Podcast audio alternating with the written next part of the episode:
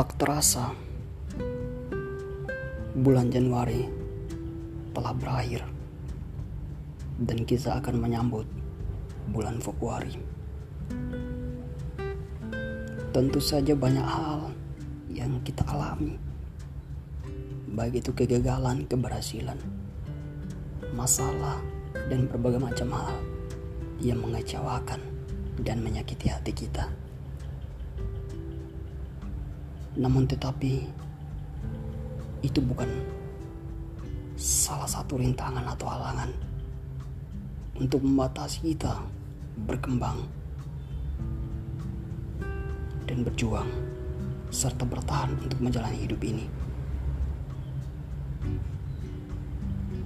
Tak hanya itu yang mungkin kita hadapi. Tentu saja banyak hal kita pasti kesal dan berbagai macam hal yang kita alami. Namun, sering kali kita mengingat hal yang telah hilang dan tak akan terulang. Bahkan terkadang hal itu justru membuat kita kehilangan harapan dan kesempatan.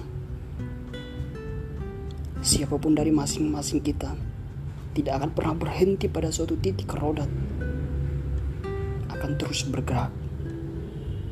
Jika kita, jika kita terus berdiam, maka roda itulah akan menindas diri kita.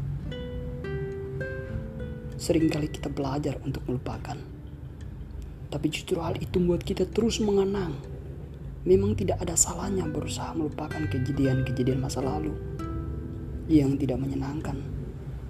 Tapi Tuhan memberikan kita pengalaman sebagai pelajaran esensi sebuah pelajaran untuk kemajuan.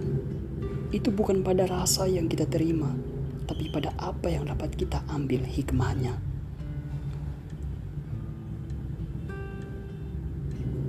Kenangan adalah masa yang lalu yang sudah tidak lagi kita miliki. Seberapapun kita menggenggam, ya ia akan terus berlari menjauh.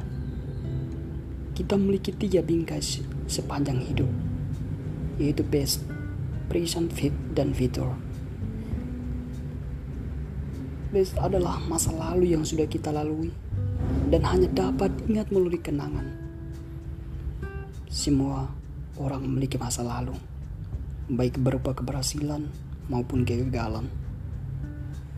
Jika kita terlalu membanggakan sebuah keberhasilan yang pernah kita capai, kita tidak akan pernah dapat berkembang. Namun jika kita tidak pernah beranjak dari kegagalan, kita akan terus dihantui kekhawatiran melangkah untuk masa depan. Present adalah masa kini yang kita miliki, yang harus kita jalani, syukuri, nikmati untuk menciptakan kenangan di masa nanti. Di sinilah masa lalu akan dan masa depan berperan Sebelum kita menciptakan kenangan untuk masa depan, kita dapat belajar dari masa lalu. Belajar apa? Ya, belajar dari apa saja yang sudah kita capai dan mengingat bagaimana dulu kita memperjuangkannya. Hal itu dapat menjadi injakan untuk keberhasilan selanjutnya. Dan belajar dari apa ya yang pernah kita alami kegagalan dan berikan catatan tebal agar hal-hal yang menyebabkan kegagalan itu tidak terulang lagi. Yang berikutnya adalah fitur.